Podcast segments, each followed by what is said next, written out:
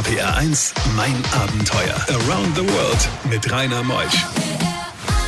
Guten Morgen, meine Lieben. Zwischen den Jahren, heute 27. Dezember, letzte Sendung des Jahres 2020 und 52 neue liegen vor uns. Aber wenn man so das Jahr allein schon Revue passieren lässt, 52 Abenteurer hier gehabt.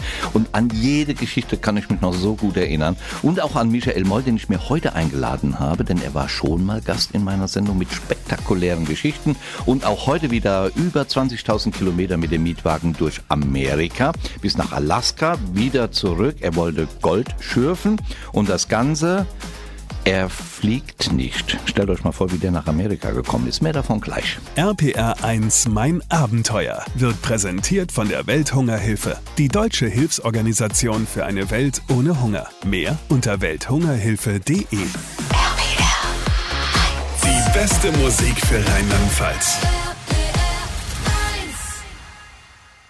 RPR1, mein Abenteuer mit Rainer Meutsch. Schön, dass du wieder da bist. Michael Moll ist da. Hi, Michael. Hallo. Kommst aus Essen, heute Morgen gut angereist, nicht mit dem Flieger. Du fliegst nicht, ja? Ich fliege nicht, nein. Und Essen, äh, Koblenz ist jetzt auch nicht so die Flugstrecke. Ja. Ganz normal mit dem Auto. Auto. Ja, da ist einer, der nicht fliegt und sitzt hier mit einem Moderator, der auch Pilot ist. Wunderbar. Echt toll, Es Michael. tut mir leid, ja.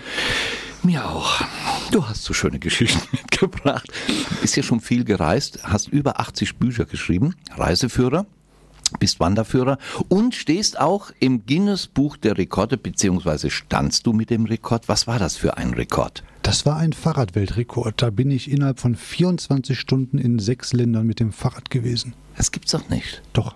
Was, was, wie, Da- wo geht das? Da, da, da startet man am besten in Italien in den Bergen auf dem Splügenpass, äh, rollt über die Grenze in die Schweiz und äh, fährt dann am Rhein entlang äh, durch Österreich, Liechtenstein bis zum Bodensee. Dann ist man in Deutschland. Und dann biegt man noch schnell links ab und dann kommt irgendwann ja auch noch Frankreich. Boah, wie viele Kilometer waren das? 335. In 24 Stunden. Ja, eigentlich in 20 Stunden, aber der Rekord sollte in 24 Stunden absolviert werden. Er ist mittlerweile ja gebrochen worden, aber unglaublich, diese Kilometeranzahl. Ich stelle mir nur vor, wenn ich 30 Kilometer Fahrrad fahre, dann muss schon der Elektromotor ran. Und du hast das alles. Ja, da bin ich erst wach geworden nach den ersten 30 Kilometern. Heute geht's in- auf eine Reise, die du ja ähnlich schon mal gemacht hast. Wo führst du uns hin? Bis zwölf? Heute geht es in die USA und nach Kanada und zwar ganz weit oben in den Nordwesten äh, Richtung Alaska und äh, in den Yukon. Wir haben so wunderschöne Geschichten mitgebracht. Wir schürfen nach Gold. Wir erleben Kojoten, den Grand Canyon.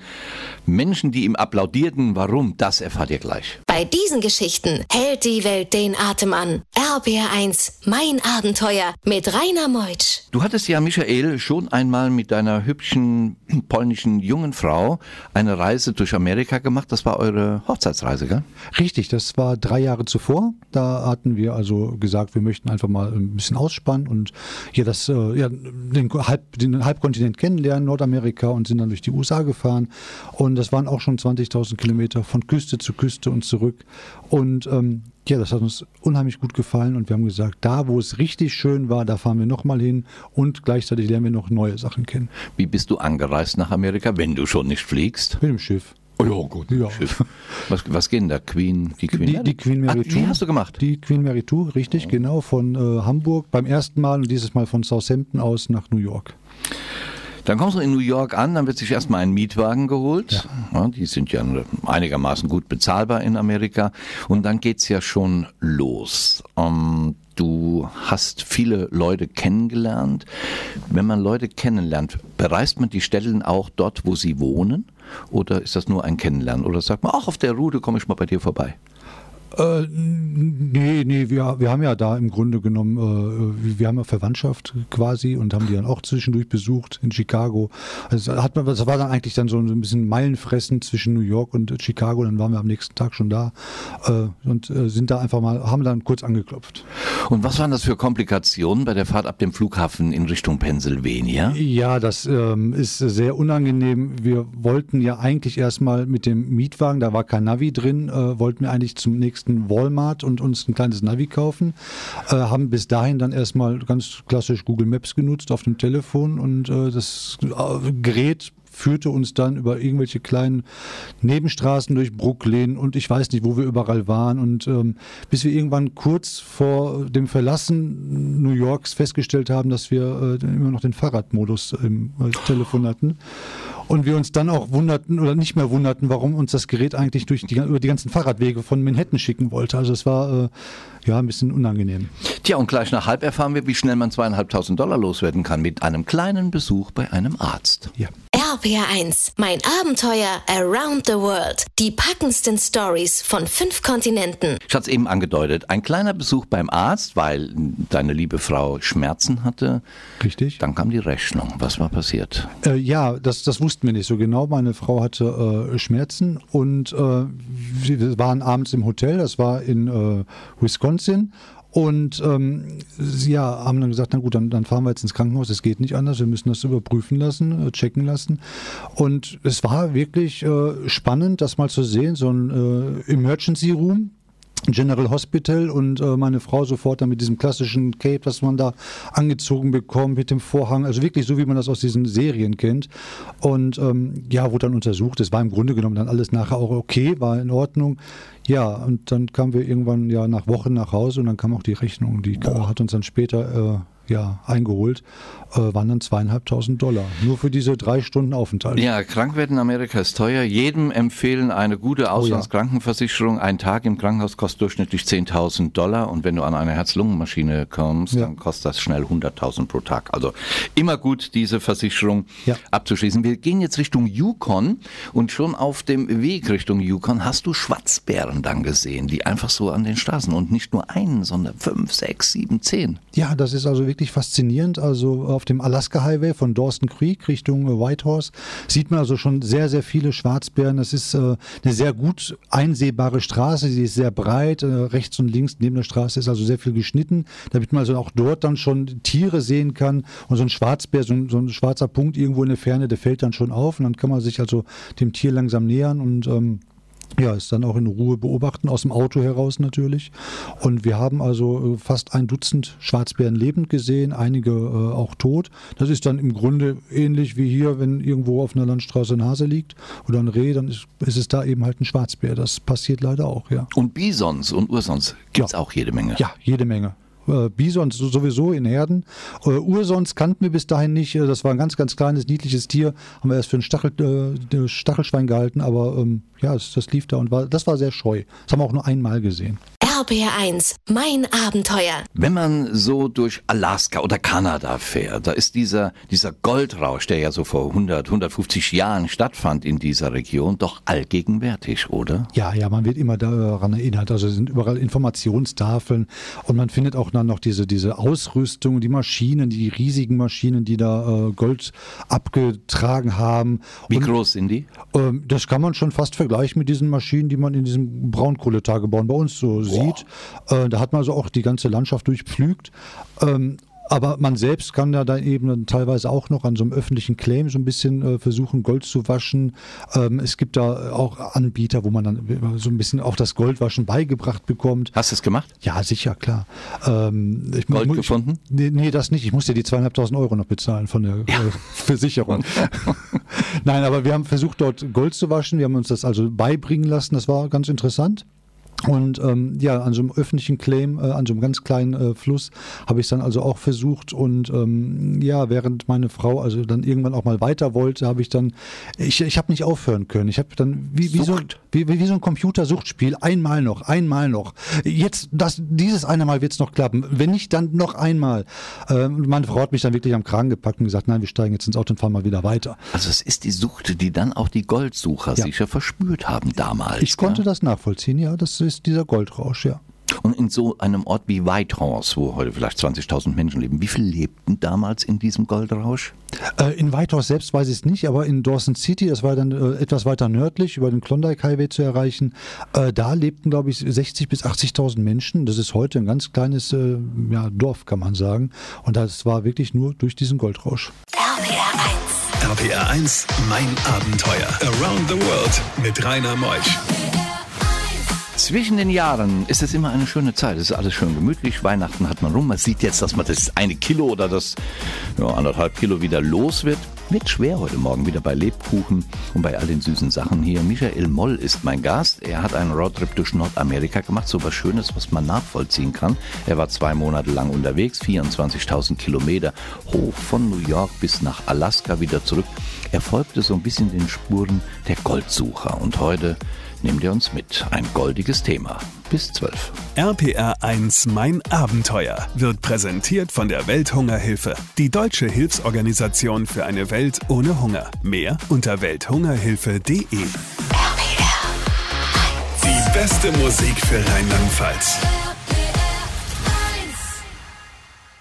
RPR1, mein Abenteuer mit Rainer Meutsch. Michael, du warst ja auf den Spuren der Goldsuche am Klondike River, hast du eben sehr eindrucksvoll erzählt, wie du dort verweilt hast und immer wieder Gold finden wolltest, waschen wolltest, so wie es damals die Goldsucher machten. Hat sich diese Landschaft durch diese Goldsuche eigentlich verändert? Sieht man das heute noch? Ich denke schon, man sieht also, dass das äh, nicht mehr original ist. Es ist natürlich mittlerweile renaturiert oder wieder zugewachsen, aber man sieht schon, dass da also große Maschinen durch das Gelände äh, gefahren sind und das alles im Grunde auch dann dreimal umgedreht wurde. Jeder Stein wurde da also fünfmal gewendet.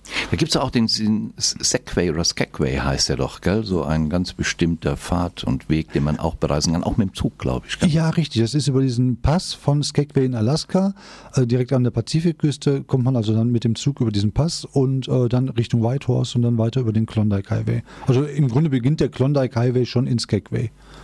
Und du hast auch gesagt, es war schon ein Kulturschock. Die Nationalparks veränderten sich da, wo es mal viele Tiere gab. Je weiter man zog, gab es immer weniger Tiere, aber dafür mehr Touristen. Nee, das, das, war, das war für uns eigentlich so ein Kulturschock, weil wir dann später auf dem Rückweg von Norden nach Süden fuhren, dort dann zu den klassischen Nationalparks, wo die meisten Touristen sind. Welche sind das? Ähm, die Touristen? Nee, die Touristen will ich nicht wissen.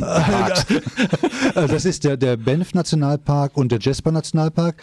Und ähm, äh, die sind natürlich äh, super besucht da in den Rocky Mountains. Und das, das merkt man dann erst recht, wenn man aus, aus dem Yukon kommt, wo kein oder kaum ein Tourist unterwegs ist.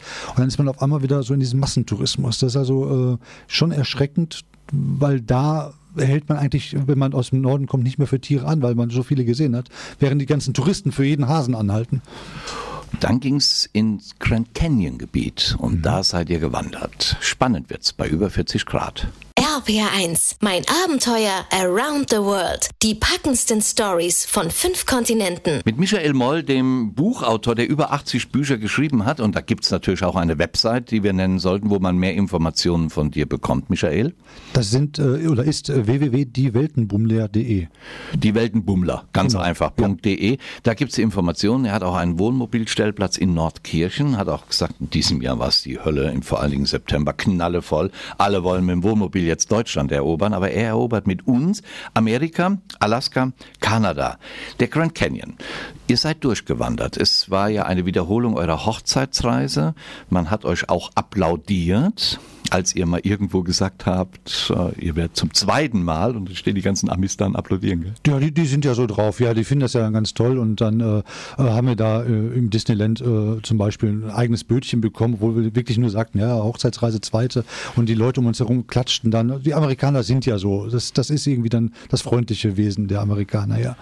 Ähm, ja, der, und, ja. Der Grand Canyon. Der Grand Canyon. Da sind wir durchgewandert. Wir hatten bei der Hochzeitsreise, bei der ersten, den Grand Canyon nur von oben gesehen uns angeguckt und gesagt, da möchten wir irgendwann mal durch und haben das dann jetzt eben in dieser Reise dann auch wiederholt oder dann endlich gemacht, sind also von der Nordseite aus losgewandert, morgens um 5 Uhr los und kamen dann an der Südseite abends um 21 Uhr äh, an. Ja. Wie viele Kilometer sind das? Das, war, das waren knapp 50 Kilometer. Boah. Ja. Ihr habt Skorpione gesehen.